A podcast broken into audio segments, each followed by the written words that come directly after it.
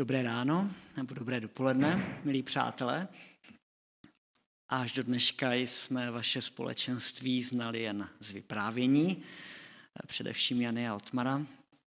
A máme radost, že dneska ho můžeme s vámi zažít poprvé naživo, na vlastní kůži. Děkujem za pozvání, děkuji, děkuji za důvěru, že můžu dneska společně s vámi číst a vykládat Bibli. První z těch dvou žen byla příliš stará na to, aby měla dítě. Alžběta. S manželem Zachariášem už ztratili všechnu naději na to, že by se ještě někdy dočkali vytouženého dítěte.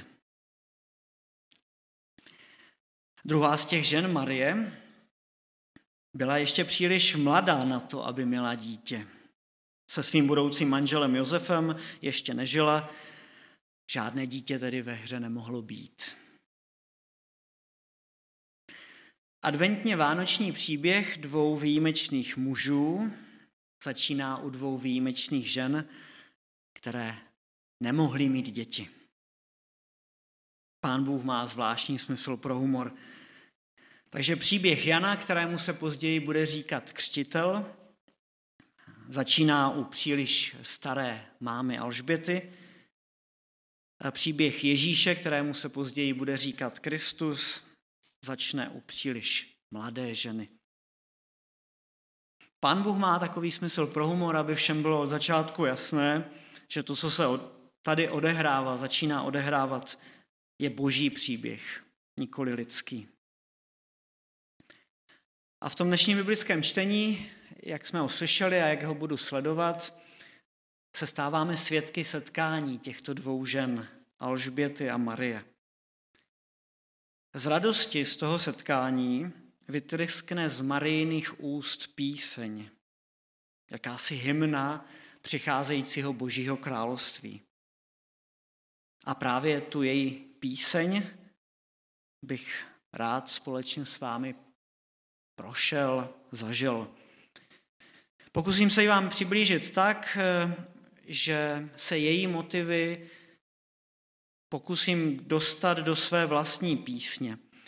Kde to půjde, převezmu Marijiny motivy, kde to nepůjde, zkusím najít jiné, buď novější, nebo mé osobní. Takže pojďme hezky po slokách. První sloku bych zpíval společně s Marií jako jásavý chvalospěv. Na úvodu Marijiny modlitby není co měnit ani dnes, ani třeba v mé písni. Duše má velebí pána a můj duch jásá v Bohu, mém spasiteli. Jsou dvě hlavní témata každých bohoslužeb, ať je konáte v K2 v Karviné, nebo u evangelíku v Libni, nebo kdekoliv jinde. Jsou dvě základní témata každých bohoslužeb. Vždy se nějak zaobíráme lidmi, jací jsme, jak žijeme, jak bychom mohli a měli žít. Bohoslužby jsou bohoslužbami však taky proto, že se zaobírají Pánem Bohem. A protože je Bůh podle Bible velký a slavný, hodí se mu zpívat chvály. Dělá to radost jemu i nám. Jemu, protože kdo by neslyšel rád vyznání lásky od těch, které sám miluje, a nám to dělá radost, protože v písni chvály můžeme prohlédnout z naší křehkosti, slabosti, hříšnosti, k boží svatosti, stálosti, síle a lásce. Jen Bůh je ten jediný velký s velkým V. První sloku tedy opisuju od Marie. Mé srdce vychvaluje Boha a mé nitro vykřikuje jásotem v důvěře v Boha, mého zachránce.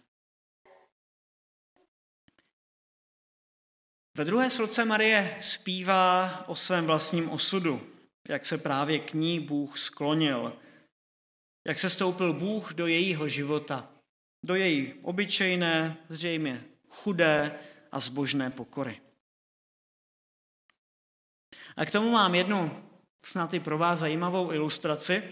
V historické vědě se v poslední době čím dál více zkoumá dějiny, se zkoumají dějiny obyčejného člověka. O velkých bitvách, slavných králích a politických intrikách toho už víme relativně dost. Jak však žila obyčejná středověká žena ve Francii na počátku 13. století? Jak prožívala sama sebe, svoji žensko, své postavení ve společnosti, svoji víru, svoji zbožnost? Mě osobně to popravdě řečeno velmi zajímá. Možná ještě víc než ony velké dějiny, které máme tak nějak v hodin dějepisu, nebo měli bychom mít eh, zhruba v hlavě. Vždyť přece můj život je ve své době podobně obyčejný jako život té francouzské středověké ženy v její době. Ani já nejsem král, kardinál, ani slavný generál. Jsem jen obyčejný malý človíček, obyčejný malý farář. Našeho křesťanského boha tyto malé člověčí dějiny zajímaly vždycky a velmi. Nikdo pro něho není tak malý, aby se o něho nezajímal, aby se o něho nestaral. Proto mohu i já se svým životem zpívat druhou sloku tak nějak osobně. Jistě se nestanu matkou spasitele, jako Marie, teda asi. Ale i v mém obyčejném životě se přihodilo něco z božích zázraků. Druhou sloku zpívám za sebe tedy takto. Hledal jsem pomoc v nouzi, mé pomývosti a křehkosti. Nevěděl jsem, že vlastně přitom hledám Boha. On se však stal v příběhu Ježíše záchranou a pevným bodem mého života. A v třetí sloce Maria opěvuje hospodinovo milosrdenství. To je vůbec takový biblický refrén. Hospodin je milostivý, plný slitování, shovývavý a nesmírně milosrdný. Hebrejština, ve kterém byl původně sepsan starý zákon, související aramejština, ve které zpívala tu píseň Marie původně. Tyhle ty jazyky mají pro hospodinovo milosedenství naprosto zvláštní pojem. Nedá se to přeložit jedním slovem do češtiny, musí se to obsat. Biblické milosedenství je sevření útrop samým soucitem. Sevření útrop samým soucitem, dokonce doslova žaludku nebo ledvin, takových jako úplně e, konkrétních vnitřností. Nedávno jsem zažil v metru tuto věc. Když jsem nastoupil, hned jsem si všiml maminky s chlapečkem na břichu. Připadal mi hned na první pohled větší, než jak obvykle miminka bývají, která se nosí že jo, v těch vacích nebo co to je. Pak jsem zaregistroval chlapečku v nepřítomný pohled a slinu, která mu kapala od úst. Šlo o chlapečka s postižením, handicapovaného. Nejprve mi jich zabilo líto. Pak jsem ovšem spozoroval, jak na něho maminka mluví, jak ho líbá, jak on je spokojený u ní na tom břiše. A moje lítost se proměnila v obdiv a respekt. Ta máma zná zdroje, kde čerpat lásku a sílu. A proč vám to vyprávím? Protože jsem celou dobu cítil tady v žaludku, zhruba tady v žaludku, takové zvláštní teplo. Ať jsem je nejprve litoval, nebo později obdivoval, pořád to tam bylo. Cítil jsem svírání v útrobách. Nejprve z lítosti, pak z obdivu a respektu. Podobně, ale ještě mnohem více, se svírají útroby Pánu Bohu, učí nás Bible v tom svém původním jazyce. Když pozoruje naše lidské osudy, každého z nás. Bůh není podle Bible jakýmsi nezúčastněným absolutnem, nehybným principem. Není strojem na příčiny a následky. Strojem na karmu. Něco hodíš, automaticky vypadne něco dalšího. Hospodinu je už podle starého zákona lidem buď to líto, nebo jim drží palce, je milosrdný. Proto je potřeba zpívat třetí sloku. Náš Bůh se sklání k těm, kdo se mu svěřují. Empaticky spolu nese jejich starosti i trápení. Nenechá je na pospa samotě nebo zoufalství. A pak Marie zpívá ještě o dalším aspektu božího působení ve světě. Nejenže je milosrdný, on je také mocný. Může zvrátit špatné světové poměry. Cituji verše 51. až 53. Prokázal sílu svým ramenem, rozptýlil ty, kdo v srdci smýšlejí pyšně. Vladaře svrhl z trůnu a ponížené povýšil. Hladové nasytil dobrými věcmi a bohaté poslal pryč s prázdnou. Popisuje se zde, že Bůh převrací naše běžné lidské řády. Totiž poměry mezi chybujícími a křehkými lidmi jsou jiné, než by podle Boha měly být. Touha pomoci a ponížených druhých a ponížení druhých je často více než služba, vzájemná pomoc. Pomývá popularita a sláva jsou víc než skutečná, hluboká, věrná láska. Bezbožné bohatství mezi námi ještě pořád často utiskuje poctivou chudobu. A Bůh tyhle věci nenávidí a jednou v tom udělá pořádek. Prozatím, to ještě neudělal ve velkém, prozatím nám dá alespoň občas znamení, že všechno má být jinak. Vyvolí si obyčejný malý národ uprostřed mlínice velkých a vytrvale právě skrze něj přináší do světa svou moudrost. Mám samozřejmě na mysli židovský izraelský národ a jeho roli v příběhu mezi eh, Bohem a člověkem.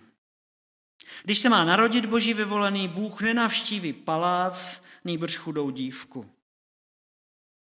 Boží spása se lidem přiblíží v podobě oběti, šokující, nečekané oběti toho božího vyvoleného. A největší hodnota, kterou nám Bible odhalí, není moc, sláva ani úspěch, nýbrž obětavá láska. Mnohé z nespravedlivých poměrů, které dnes kolem nás vládnou, Bůh jednou převrátí. Nejpozději ve svém království. Všichni ti bohatí a slavní, frajeři, zloději, nevěrníci, budou konfrontováni se svými činy. Možná platí už nyní špatným svědomím, ale jistě jednou budou zúčtováni na božím soudu. Marie nemá tu moudrost z vlastní hlavy, je to moudrost už žalmů, moudrost víry, která vidí dál než běžné lidské oči. Mimochodem, právě kvůli těmto jako společenským důsledkům toho, co může mít, jaké důsledky může mít víra v Boha, tak mimo tom, kvůli tomuhle kontextu byla tahle ta píseň z Bible jednu dobu zakázaná v argentinské diktatuře.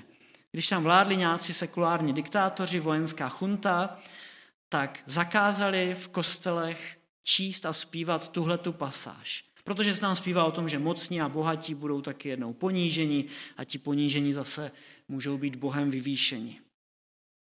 Tamější vládcové měli strach, že by se slova o svržení mocných strůnu mohla stát diskrou revoluce proti tehdejšímu režimu.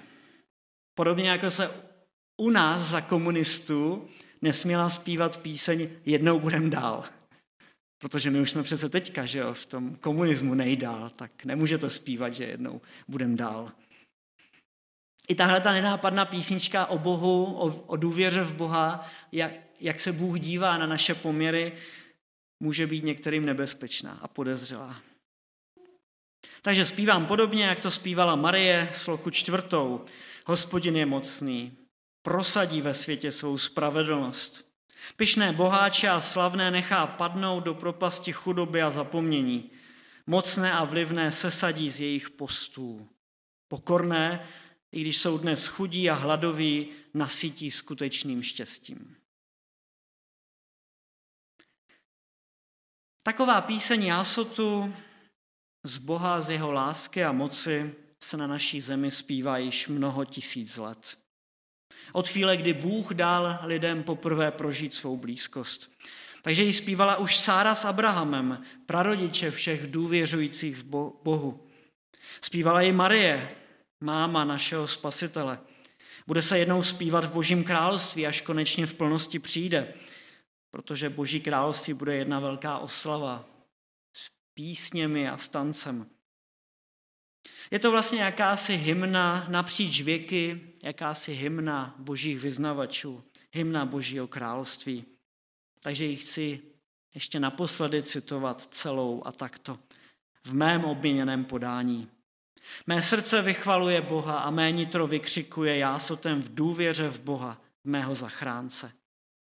Hledal jsem pomoc v nouzi lidské pomývosti a křehkosti. Nevěděl jsem přitom, že vlastně hledám Boha. On se však stal záchranou a pevným bodem mého života. Náš Bůh se sklání k těm, kdo se mu svěřují. Empaticky nese jejich starosti i trápení, nenechá je na pospas samotě a zoufalství. Hospodin je mocný. Prosadí ve světě svou spravedlnost. Pyšné, boháče a slavné nechá padnout do propasti chudoby a zapomnění. Mocné a vlivné sesadí z jejich postů. Pokorné, i když jsou ještě někdy chudí a hladoví, nasytí skutečným štěstím. Haleluja. Amen.